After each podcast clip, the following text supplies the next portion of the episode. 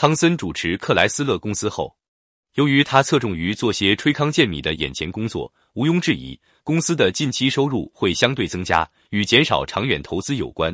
股东们为此对汤森的作为也没有提出异议，并满足于眼前的较优红利。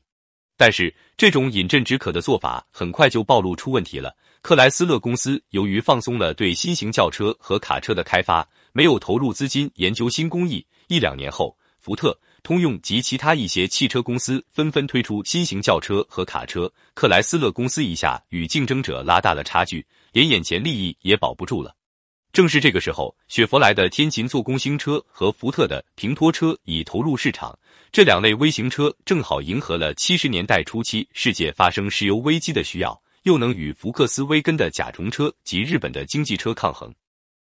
克莱斯勒公司的员工及高层管理人员看见这种情况，纷纷向汤森提出建议，希望克莱斯勒公司迅速开发有竞争力的微型汽车。但汤森一概予以否决，他并且拒绝参观各种微型车的新闻发布会、展销会，自我隔绝与微型车世界的任何联系。使他变得对市场情况不甚了解。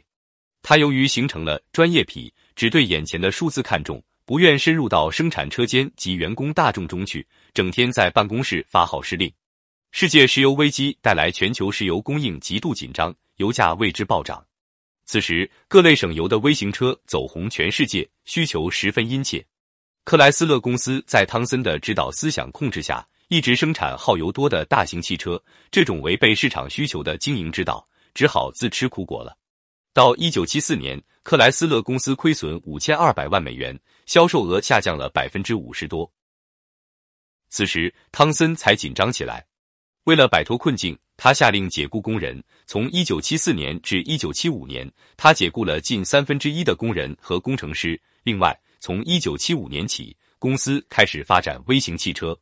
岂料到一九七五年下半年以后，微型汽车市场已成饱和状态。原因有两个：一是率先开发微型车的汽车厂商已大批量推出其产品；二是到一九七五年下半年，石油危机已化解，即石油禁运政策宣告结束。